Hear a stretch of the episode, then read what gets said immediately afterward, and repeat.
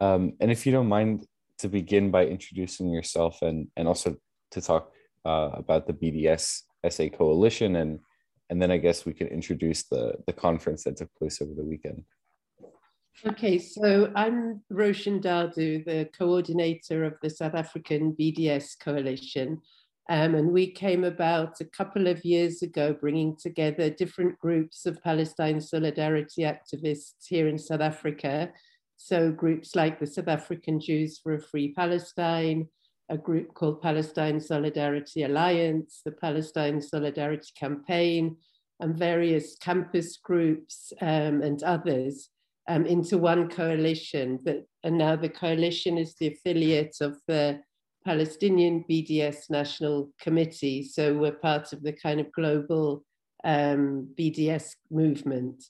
Um, and then there's partly out of that, the BDS movement globally were realized that they had over focused on the North, on Europe and the mm. States in terms of developing solidarity and BDS campaigns. And so they launched a Global South initiative, which was just as the coalition was starting. So we were part of that, which got together. In fact, former presidents and stuff signed the initial Global South call. And the idea was to try to strengthen in Latin America, in Asia, and also in Africa, um, solidarity, the solidarity movement. So out of all of that, we started to uh, make connections with people and individual activists and groups where there were groups across the continent. And this meeting now we've just had in Dakar was, in fact, the first time we've come together in real life um, so we had a two day strategy meeting, and then we had a meeting on the Saturday that was a kind of public event and a press conference. And for that, we, um, we brought um, Mandela, the grandson of Nelson Mandela, and also Emma Nyerere, who's the granddaughter of uh, Julius Malema Nyerere. So that was the Saturday but I think I'll put the Facebook and Twitter handles because there's all, all the info and pictures and whatnot uh, going around there. but yeah, so that's that's the coalition and how we we started working um, with PAPSN and what brought us to have this meeting this now a few days ago. Oh, it was also we decided to host it in Senegal, partly because there's a strong solidarity group there, and the Amnesty International Senegal um, branch is quite strong, but more importantly, because of the whole AU fiasco and because Senegal, Macky Sall, the president, is now the chair of the AU, and from that disastrous way in which the, the end of the heads of state meeting ended, with this committee of three in favor of Israeli accreditation and three against countries, heads of state, Macky Sall is now the chair. So you know, it's important to try to put pressure on him because he obviously can tip the mm. balance in favor of Israel, especially as he just signed a multi-million dollar arms deal with Israel. But nevertheless, the feeling in Senegal is traditionally and still is very pro-Palestinian. And they do sort of almost, per, well, permanently chair the Committee on Palestine in the UN. So we're trying to put pressure particularly on Senegal, because it's certainly contradictory if they're chairing that committee and then, you know, allowing Israel to accredit to the AU. So that was why Senegal. and I, I see that 20 nations attended uh, or sent delegations. Um, and I, I'm just curious over the course of the four day, uh, over the course of the weekend, um, what kind of subjects were discussed? What was the structure of the conference itself? Uh, was the focus entirely on uh, Israel's AU observer status, or was there also a discussion, like you mentioned, of Israel's connections militarily, diplomatically with individual nations as well? Yeah, no, I mean, we started off because it was sort of the first time we'd all met together. We started off with each country giving a very brief um, sort of answer to a few questions about the solidarity movement and what Israel is up to in their countries and what are the challenges and what are the, the sort of possible um, uh, uh, opportunities and so on. Um, and then from that, on the second day, we looked particularly at Christian Zionism, which is a huge thing on the continent. Um, in some countries, I mean, it's massive. People going, thousands of people go on so-called pilgrimages to Israel, and the way in which the issue is is you know is kind of told through the church, and the way in which people relate to churches, mostly the evangelical and um, Presbyterian and churches, but the role they play is so significant that people were saying, you know, that, that the preachers are like mentors and fathers and you don't question them. And so if they get this idea that Israel is the home for the Jews because of some supposed biblical and theological arguments, people don't question it. So looking at ways in which we can try to challenge that because it's really just another field of hasbara, but it's very potent in the continent. I mean, in South Africa too, but even more so in other countries. Um, so that was one thing we looked at particularly. And then also the agriculture and development assistance, because that's the other thing Israel's targets in Africa these kind of water projects and agri-tech projects and training people and blah blah blah both as the the the, the government you know development assistance but increasingly well israel changed its strategy to so that now the government encourages these startup companies to come uh, they get incentivized to come and do these projects and partnerships but often they just fail anyway. You know, they big it up and they make it sound really great to governments and stuff. But in reality, we're, we're sort of mapping in South Africa, we just started, well, we've kind of mapped what projects there are, and they're way more than you would think in a country that takes a strong Palestinian position.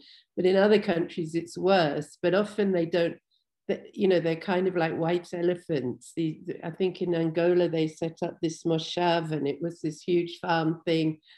And it's just like in tatters now. There's no, you know, it's kind of not, it, it doesn't work or it doesn't, you know, it's just a, a sort of showcase basically for then selling governments military and high-tech spyware and stuff like that. You know, it's kind of a way in, a soft way into to, to make people feel that Israel is beneficial for development, especially because it offers all this training and stuff. So that was the other big area that we looked at. I mean, some of this high tech stuff hasn't it? You know, those that scandal recently where where a company claims to do something before it's even actually uh, done it. what do you call that? Remember, it was in the news recently, a big scam where people gave money for something like a startup thing. So they claim, make all these claims, and then often it's not even like they've actually done it outside of, of uh, you know, kind of laboratory setting, or it's not, it's just not, you know, applicable. It's not done with any kind of real intention to have, you know, of what the conditions and the context is. So they sort of sound very flashy and good, but don't aren't sustainable. Don't. Well, there's one project that where they to do with getting water from clouds. I don't know something, but it in reality it's what what our water. Someone who used to head up our water, uh, the government department said it's like having a, a generator on the back of a little truck. You know, it's really not something that's, that's you could seriously propose to answer the needs of water for all and access to water in South Africa that was. So those kind of projects and then leading from that into the military and the spyware like the Pegasus spyware and so on um, because obviously those products are tested on Palestinians and then used. The only reason our governments will buy them is to use it on us. So you know, it's it's a no-win situation both ways, or to fuel conflicts like in the north of Mozambique at the moment in Cabo Delgado. There's the involvement of kinds of Israeli um, military things. Kenya has a very strong military cooperation with Israel. I mean, they actually have proper training and they have developed their their intelligence and security services. So to try to get information and find out about that and expose that because it impacts on, you know, it's a way of saying, look, this is what they do to Palestinians, but then this is what they do here. We also end up suffering from these things. So that was the other kind of main area we looked at. And I'm curious in how, uh, so discussing the, the history of military and developmental coordination, we've seen definitely with respect with the, the AU and uh, recent diplomatic moves, Israel trying to kind of move itself closer to African nations, or in, in the case of uh, under the Trump presidency, this move to try and get countries like Morocco and Sudan to recognize Israel, which has promoted a huge backlash by the people who actually you know live there and, and are in support of Palestine. So I wonder how that divide kind of came into play and in that South Africa, as as you mentioned, has historically, because of the history of apartheid, been one of the strongest pro-Palestine nations and has this downgraded diplomatic status. But other African countries have a much stronger diplomatic status, have, you know, for whatever reason, uh, if they've been coerced into it by the US or they believe they need it for military reasons, uh, have a, a, stronger relationship. So, how did this divide going in with some nations? And even we saw it at the AU as well with the debates going back and forth. Some nations you could kind of consistently see they're taking a certain path because of their history with Israel. So, did that play a role in what countries did and did not attend? uh, and did it impact the debates or were pretty much all the countries in attendance solidly in the in the pro-palestine camp i mean yes they were solidly in the pro-palestinian thing it was activists so it was civil society not mm-hmm. government people, um, from all the countries so we did have someone from morocco and some two people i think from sudan um, it's you know so we were looking to see how can we collectively help them put pressure on their governments. But of course, in the case of Sudan, it, you know, it, it's possible that Sudan could change its position if, but you know, they said people they were demonstrations still every day, and people were getting killed in these demonstrations. But you know, it's still not. At least the, the popular movement is still there to to try to get rid of the military um, led regime that's you know, that's there, that has, you know, been the one that has gone along with this normalization with the UAE and this promise of, of sanctions being dropped. And again, with Morocco, there's a huge popular sentiment against having this normalized relationship with Israel.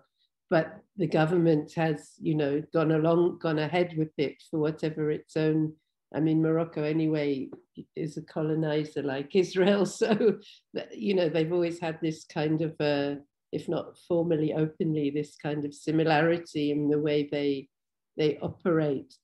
Um, but even with South Africa, I mean, we've downgraded our embassy in Israel. We still have a massive Israeli embassy here, and just recently, a new ambassador was, you know, at the normal giving their their credentials but as a normal country i mean we made a fuss about it but you know it's not we have not broken diplomatic ties nor have we broken trade ties nor have we got consistently uh, any kind of policy around sports and culture boycott there was a big noise when our miss world miss south africa um, was going to Israel for the Miss Universe contest. And then, uh, then the government said it withdrew support.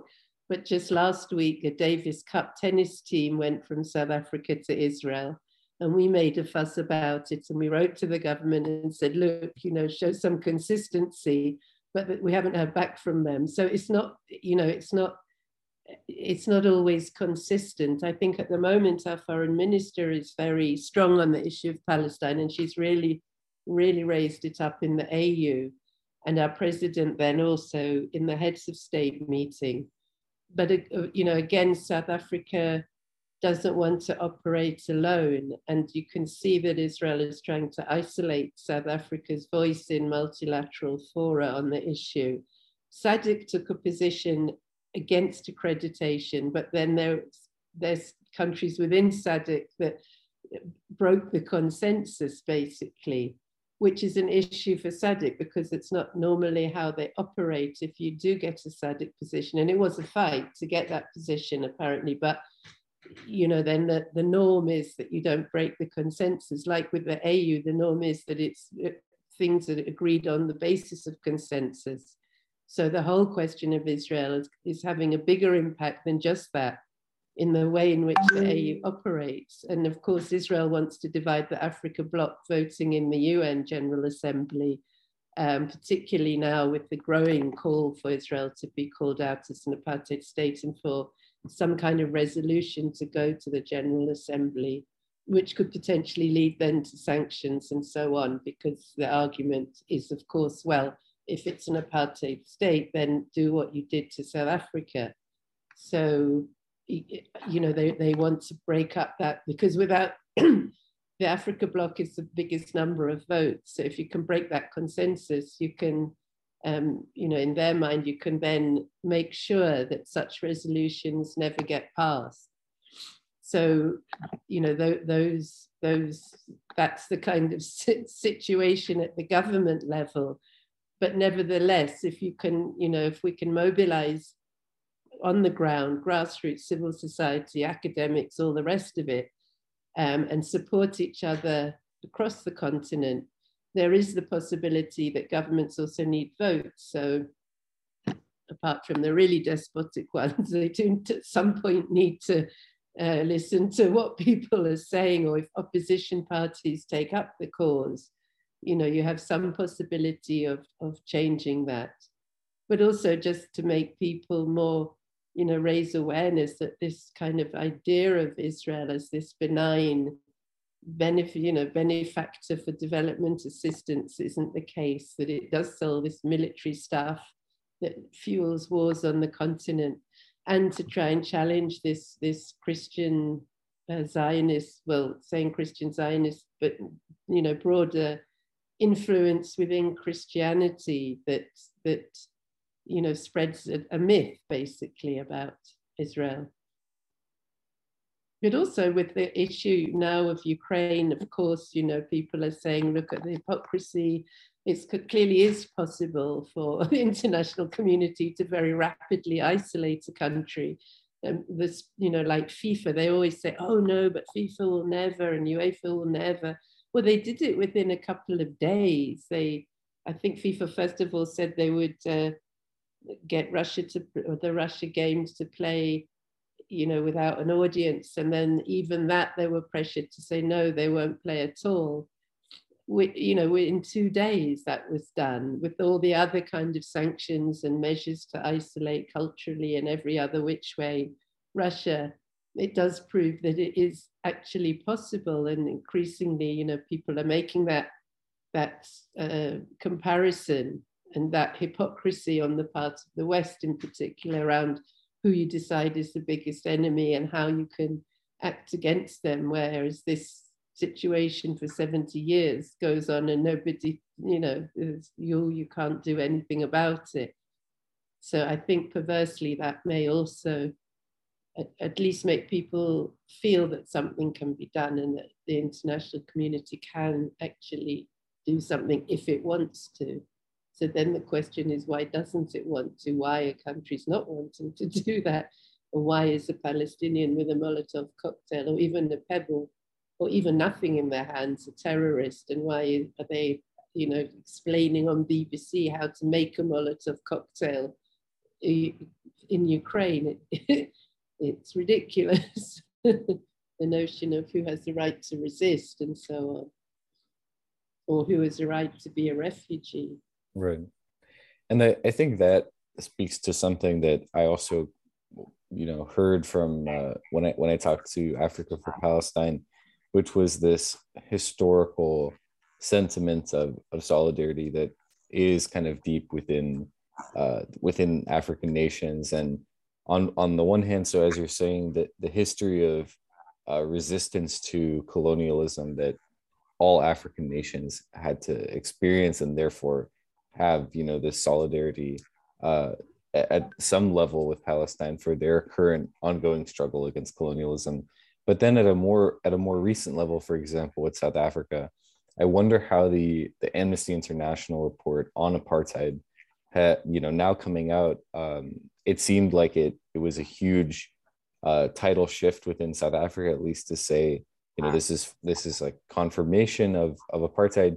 You had a statement come out from the international relations minister who said this would be the pretext for direct diplomatic action against Israel. We're we're still waiting to see exactly what that means, but I wonder how the Amnesty International report in particular has helped shift the conversation to help South Africans understand this in the in the in the you know view of apartheid, which already was happening, but now is kind of confirmed in, in some level, and also how elements of solidarity like that, like that anti-colonial struggle, help uh, people from across the African continent understand the Palestinian situation. Yes, I think it's helped enormously, but also because it's almost the culmination of so many other reports from B'Tselem and Yesh Din in Israel, uh, the Human Rights Watch report, various UN, that report, I can never remember the acronym, the East, um, the West Asian UN body where the report was then uh, pulled. Uh, I can't remember the, the acronym and then various South Africans. I mean, our human HRSC, uh, Human Re Research and Science Council, HRSC, wrote a report. It was over 10 years ago, sort of kind of a report evidencing, you know, actions of Israel as apartheid.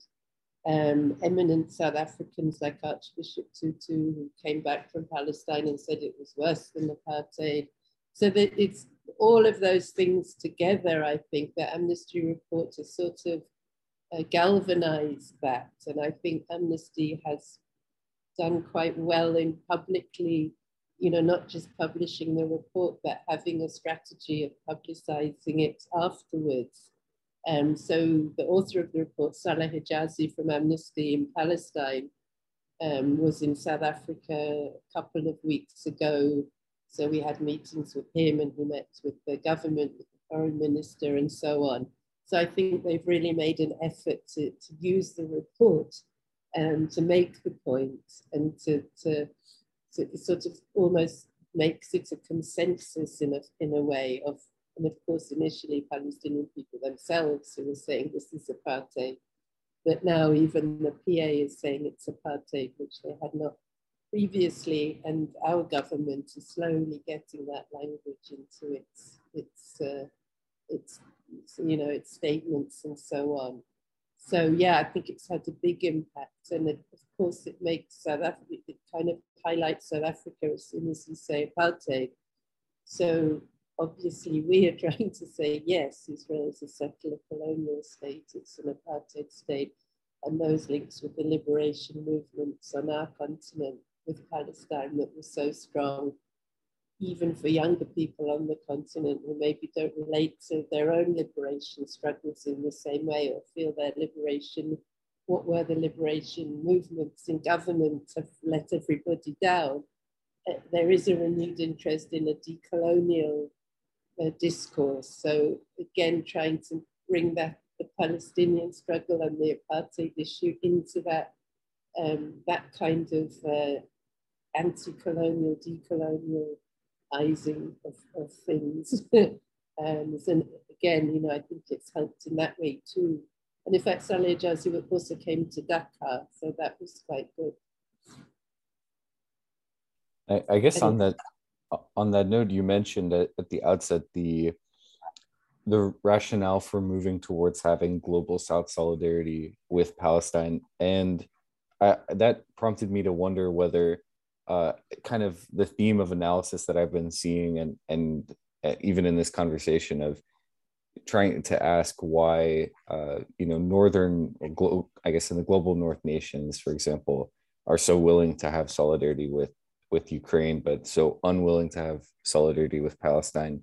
Do you think that this is the beginning of a, a new kind of uh, initiative on behalf of the pro Palestine movement to go where you know solidarity historically has been from uh, other global south nations that are part of that have this anti-colonial experience that sympathize with Palestine, but I guess in the world now, as it, as it's changing to potentially be something of a multipolar world that has opportunities for uh, the global South to assert itself more definitively, do you see that as a, a new strategy for the BDS movement to shift away from trying to convince uh, global North nations to, you know, to sanction Israel, which seems like a, a long time uh, process, and to shift towards encouraging the countries that already may have some sympathy or may be inclined to have some sympathy with Palestine to take a more definitive stance like South Africa, which has been such a leader. Yeah, I don't know if it's a, you know a new strategy. I think it was more, you know, you tend to rely on the global South and in the UN especially to take a pro-Palestinian line and, and not realizing, like in Africa, the ways in which Israel is capturing governments on the continent and actually and undermining that. Um, so I think it was more not, and also not having built up quite as strong. I think in, in particularly in Europe, but also maybe in the States, there's there's been a, quite a change in the in the strength of the Palestine solidarity movements in both those countries. Their governments are not budging, and there's a lot of you know, repressive legislation around BDS and stuff, but it seems like certainly I grew up there, my parents were in exile, South Africans in exile under apartheid there. And, you know, it was very, very small, the Palestine solidarity movement at the time. It was not a, a popular issue. I mean, it was still, we were still working to make the South African anti-apartheid movement, you know, into a popular movement but it seems like there has been a shift. And so now, you know, in a way, forces are a bit strengthened and looking at the global south where there's been a whittling away of that, that traditional support. I think it's made the, the, the BDS movement to need to really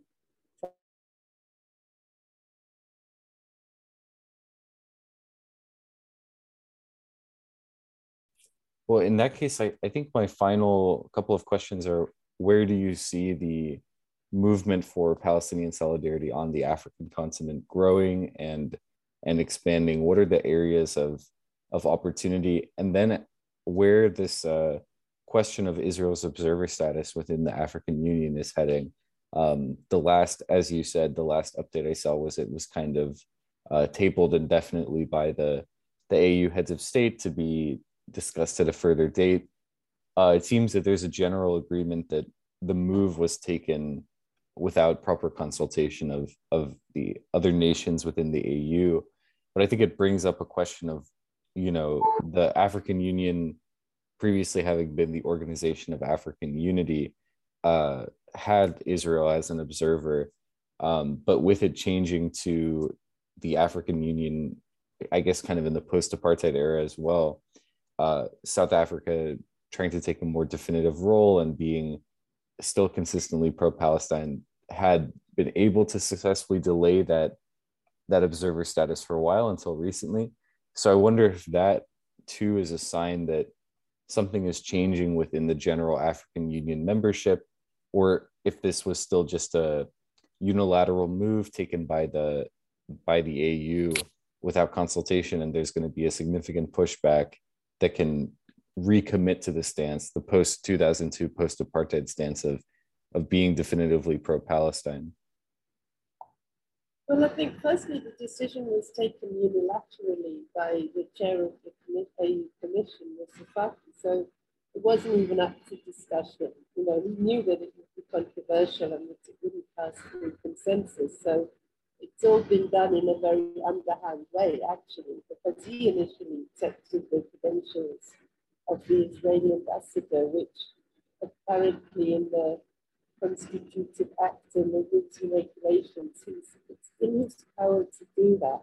But obviously, on something so controversial, you know, don't, don't do that because you, you know that you're going to get a number of countries and some of, well, in fact, the stronger the countries that underpin the AU that the founders and apart now from Libya from but Nigeria, Algeria, and South Africa were going to object to it. So, you know, the whole thing was shoddy. And then it went to the foreign ministers, it was a battle of the foreign ministers to get it on the agenda.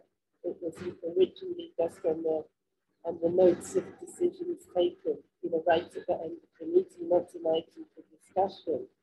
And our foreign minister in Algeria pushed to get it on the agenda so it was even discussed. Then the discussion was so poorly chaired and personally, you know, it was poorly chaired and they were trying to shut up our minister and the, uh, the other ones that they knew were going to object. They didn't also then have a proper process. So the meeting kind of that foreign minister's meeting ended in a shambles. And it was just agreed, okay, we'll go to the heads of state. So none of it has been done properly. Then it went to the heads of state meeting. And again, the whole thing was a shambles. In the morning, it was discussed and it was understood by everybody um, that Israel would not, we knew that they were going to propose this committee of the three countries in, in favour of the event, which is fine if in the meanwhile Israel has no status. It's not fine if in the meanwhile Israel claims its accreditation because then you're stuck with them and you've got for and three against and Macky Sall as chair. So how they were going to, to resolve it, I don't know.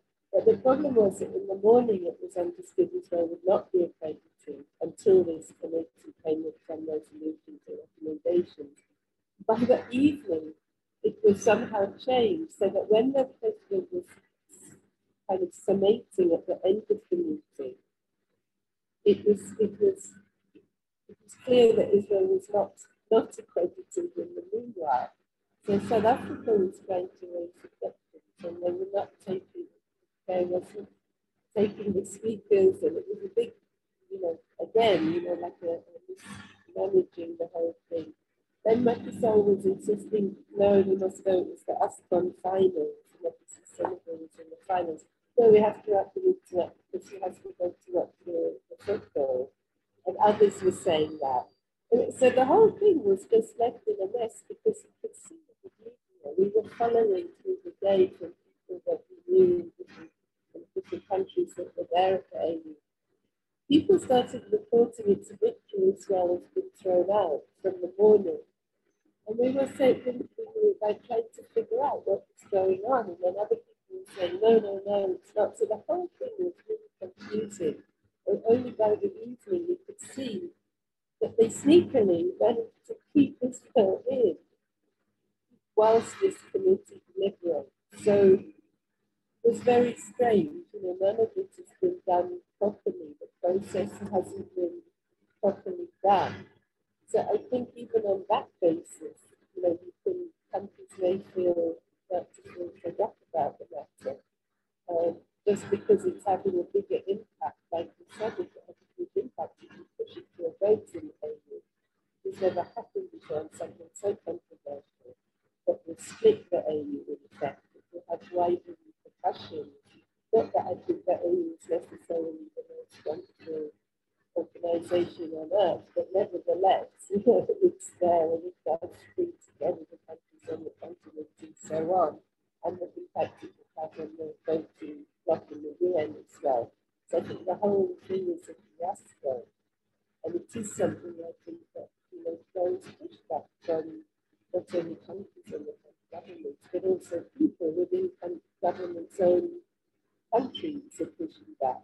So who knows how it will resolve itself, but I think at the very least we have to keep it on the agenda. We have to keep people reminding people that it's not resolved, that this can't continue. Israel didn't find it particularly, they wanted to vote they believe that would definitively secure them the accreditation um, and it would split the AU, which is they want. So it was weird looking at the unfolding headlines that day on the Israeli papers. Initially, they reported that they had been thrown out. And then they quickly around everything. And then they finally realized they hadn't, but they also were not going like it was a victory. So I think things are kind of, you know, could go either way, really, on that AU issue. And it's just important to keep it and not let governments off the hook if people can just go quiet and go away. They have to be seen taking a position on it. And what was that? Oh, building with solidarity. Well, I think this coming together for the first time, you know, that in itself helps. And now, like today, um, comrades in Kenya said that they have finally managed to get the falafel franchise um, in Kenya to declare itself in a free zone and stop using Israeli products in their meals. So, you know, it's sort of like we've done little videos to support their campaign. It sounds like a small thing, but it's big in Kenya, it's a huge pro-Israel government country, and that we can persuade the business to do that. And, you know, and, and so now we're sort of amplifying it all around the continent, telling people when you're there, you go to falafel, the Mutual Falafel House, Kenya, that, you know, congratulate them, blah, blah, blah. So they sort of, you know, support each other on, on campaigns within each other's countries, as well as we sort of but also around the Christian Zionism, we want to try to see if we can, with the Kairos initiative, um, try to bring some Palestinian eminent Palestinian Christians and really target them and visit to have an impact on the, you know, like the national bodies that these churches, churches, but, and also on the theological training um, try to see how we could start to you know, challenge that narrative um, in, in a sort of a continental way. And then also we were get a lot of people that came from the different groups who are young women and so very strong and active and um, you know, uh, energetic and committed and informed young women. So I think definitely looking at trying to, to broaden the, the appeal to young people and women in on the continent of particular in the average struggles and campaigns that are really committed to taking up issues with Palestine. So yeah, that's the other sort thing we want to try to pursue going forward. Well, that that sounds very uh, exciting, and uh, and from that, I I hope uh, I can assume there will be more uh, Pan African anti apartheid conferences in the future. Yes, definitely. And I'll put the all the Facebook and so on. Great. And at uh, somewhere, I'll to send it to as well. Fantastic. Excellent.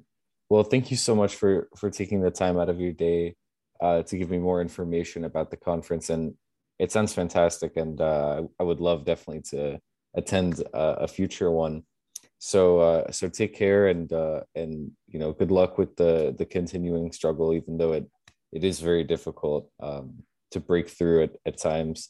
Um, it's definitely something that is very very valuable and this continuing kind of cooperation from the global south with supporting and, and having solidarity for palestine is very important. And I've been really impressed to see the initiative being taken by definitely South Africa in particular, but really uh, this emerging coalition of African nations to to really push for action. Um, so I think it's something to continue watching in the future for sure. And please send us whatever you write. yes, for sure. I'll send you the article as soon as it's finished. Yes. Yes, for sure. All right. Take care. Thanks a lot. Thank you. Bye. Bye. Bye.